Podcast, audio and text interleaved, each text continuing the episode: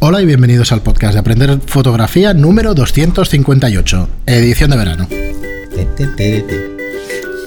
Hola, soy Fran Valverde y como siempre me acompaña Pera la Regula. Hola, ¿qué tal? Muy buenas. Y Mauro también aquí con nosotros. Hola. Sigue restregándonos lo de sus Lo vacaciones. de las vacaciones.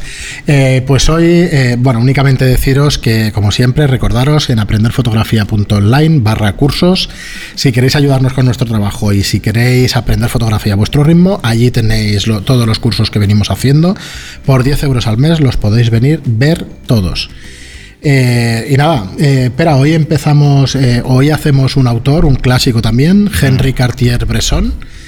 Y si te parece, bueno, a ver si logramos los cinco minutos. El programa ha pasado nueve, o sea que vamos acortando. Yo creo Bueno, que en el último igual Sí, porque vamos con los cinco. de, de Carter Bresson hemos hablado muchas veces. muchas veces. Porque además eh, es otro de mis eh, referentes, ¿no? Por decirlo de alguna forma. Eh, yo lo que destacaría de, de Carter Bresson es que es el padre del fotoreportaje, mm, sin, probablemente sin lugar a dudas, porque fue el- de los primeros, por no decir el primero, que se centró en este tipo de fotografía, además mm, utilizando cámaras telemétricas, eh, bueno, que si las veis vais a alucinar, porque hacer fotos con esto ya requería un conocimiento extremo, ¿no? De, de cómo jugaba la luz y con las pocas posibilidades que daba. Eh, para que os hagáis una idea, pudo retratar, este hombre pudo retratar a personajes y fotos que habéis visto miles de veces. Por ejemplo, fotos del Che. Las fotos más famosas de- del Che Guevara las hizo Carter Bresson.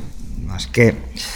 O personas como Edith Piaf o Marie Curie, incluso Pablo Picasso, Fidel Castro, o sea.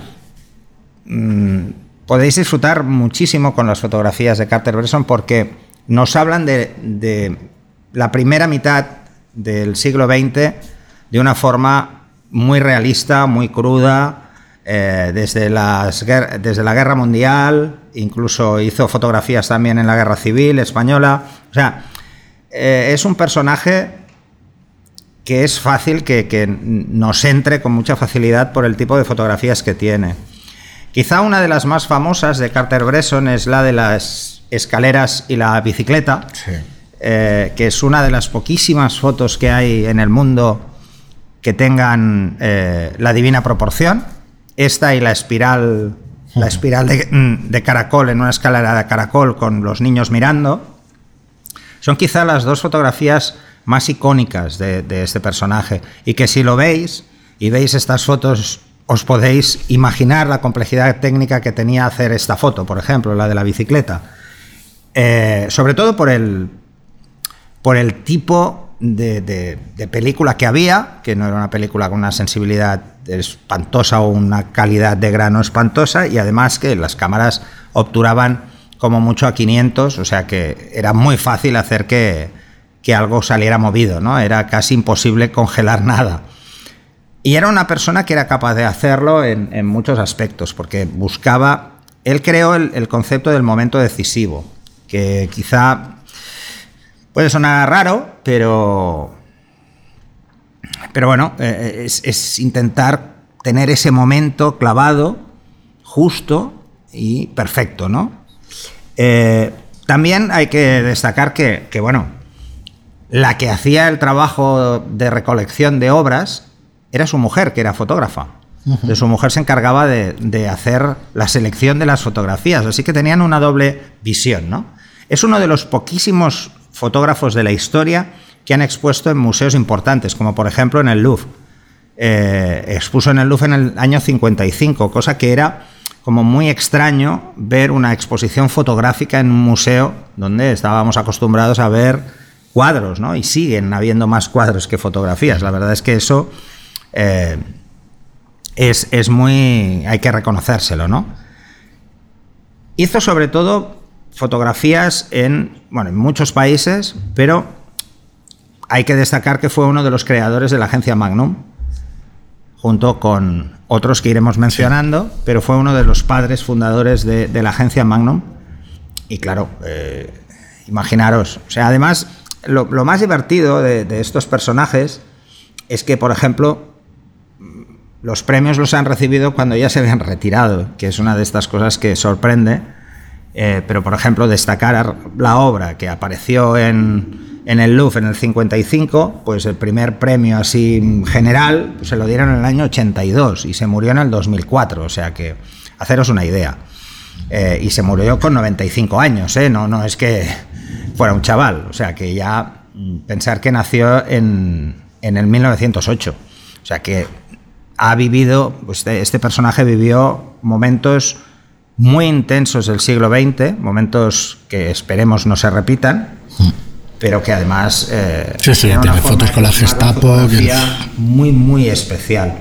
Os recomiendo varias series de él, ¿eh? porque le gustaba mucho hacer series fotográficas, que es algo que a mí quizá es lo que más me ha quedado de Carter Bresson y que yo intento hacer. Por ejemplo, yo he hecho series de bicicletas, pues él hizo la serie de los saltos en el agua, o sea, saltos de lluvia, ¿no? Con charcos y este tipo de cosas. Y gente saltando, simplemente gente saltando en la calle.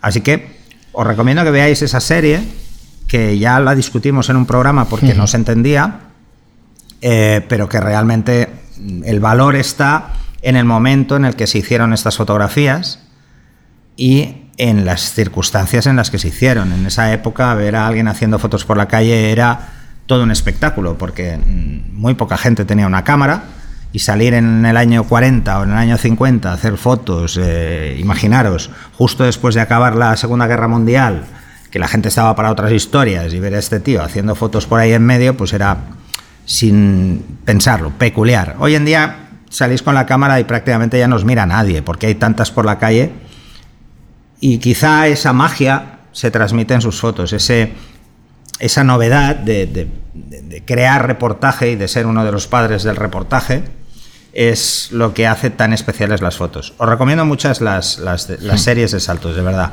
en París, que son, pues, hay que verlas. Y luego refugiados, Sí, sí, tiene. yo, todo. Un apunte. Este hombre, o sea, no conseguiréis jamás ni acercaros siquiera, a no ser que gastéis 8 o 10 horas diarias haciendo fotos. Esto es fruto de un trabajo brutal, por mucho que fuera un genio, que seguro que, lo era, ¿eh? Pero no vais a poder sacar jamás una foto de estas. Supongo que estás conmigo, ¿no? Pero que al final el, tienes que estar con una práctica y con un. Yo sigo Esto es una serie de horas brutales. Que el concepto que él creó, porque lo creó él del momento decisivo eh, era no solo captar ese momento, sino saberlo buscar. Eso es tremendamente difícil. Que de hecho lo acusan de haber preparado alguna foto, como si fuera fácil preparar alguna de sus fotos, ¿sabes? Y dices, hostia, evidentemente tienes que tener la idea, tienes que tener el tal. hay fotos que están preparadas porque la serie de saltos se ha buscado y hay algunas que la gente no va haciendo estos saltos por la calle. Hay, hay, una eh, muy concreta en que creo que es Nueva York que hay un tío saltando haciendo un mortal, está cabeza abajo. O sea, esto la gente no lo hace. Que la gente vaya corriendo, sí, y que la gente vaya corriendo y salte un charco, pues eh, lo veo hasta normal. Un día de lluvia es bastante habitual y de hecho solo os tenéis que parar pues en cualquier gran ciudad, en cualquier calle, y si empieza a llover seguro que, vais a poder hacer mil fotos de gente que intenta saltar un charco. Ahora, eh, podéis ver fotos de él eh, de Asia, eh, de Laos, por ejemplo, y de lugares donde precisamente no van a, ni a mirarte si estás con una cámara, porque bastantes problemas tenían en esa época como para estar pendiente de tíos, y como mucho para que encima les des instrucciones de cómo ponerse, ¿no? Sí, está jodida de preparar la que estoy viendo. Eh, o luego veréis, pues eso, pues pueblos destrozados después de la Segunda Guerra Mundial. Pensar que, que además es un fotógrafo parisino, o sea, él vivió la ocupación alemana, era un, era un crío cuando la ocupación alemana y, claro, todo eso generó una forma de entender la vida pues probablemente muy diferente a lo que podemos expresar nosotros o podemos sentir nosotros en, por nuestras propias vivencias. Incluso es, curioso, ¿eh? pero os vais a encontrar fotos de todo tipo, ¿eh? de todo tipo, desde mujeres trabajando en una fábrica, además yo creo que fue uno de los primeros que, que se preocupó de ese tema, de, la explotación laboral. hizo muchos reportajes al respecto, hizo muchísimas fotos sobre, de niños trabajando, de niños haciendo tareas que no son de niños. Eh, y era una forma de, bueno, de criticar. Y luego fotos, yo os diría que, que fotos buscando la provocación. Eh, y os vais a encontrar pues fotos, pues por ejemplo, eh, de una mujer que no sé si es Marilyn porque no se la reconoce muy bien, con las piernas abiertas saliendo del centro de, de sus piernas la Tour Eiffel de París, la Tour Eiffel. Así que, o de un guardia civil eh, en la guerra civil, Sí, sí. sonriendo a cámara, mientras los que hay detrás hay uno que pone una cara acojonado que dices, bueno, ostras, a ver qué pasa, ¿no? Muy bien, Pera, pues nada, aquí lo dejamos. Muchísimas gracias, como os digo siempre, por estar ahí, por vuestras reseñas de 5 estrellas en iTunes y por vuestro me gusta y comentarios en iBox. Que tengáis buenas vacaciones y hasta el siguiente programa. hasta el siguiente.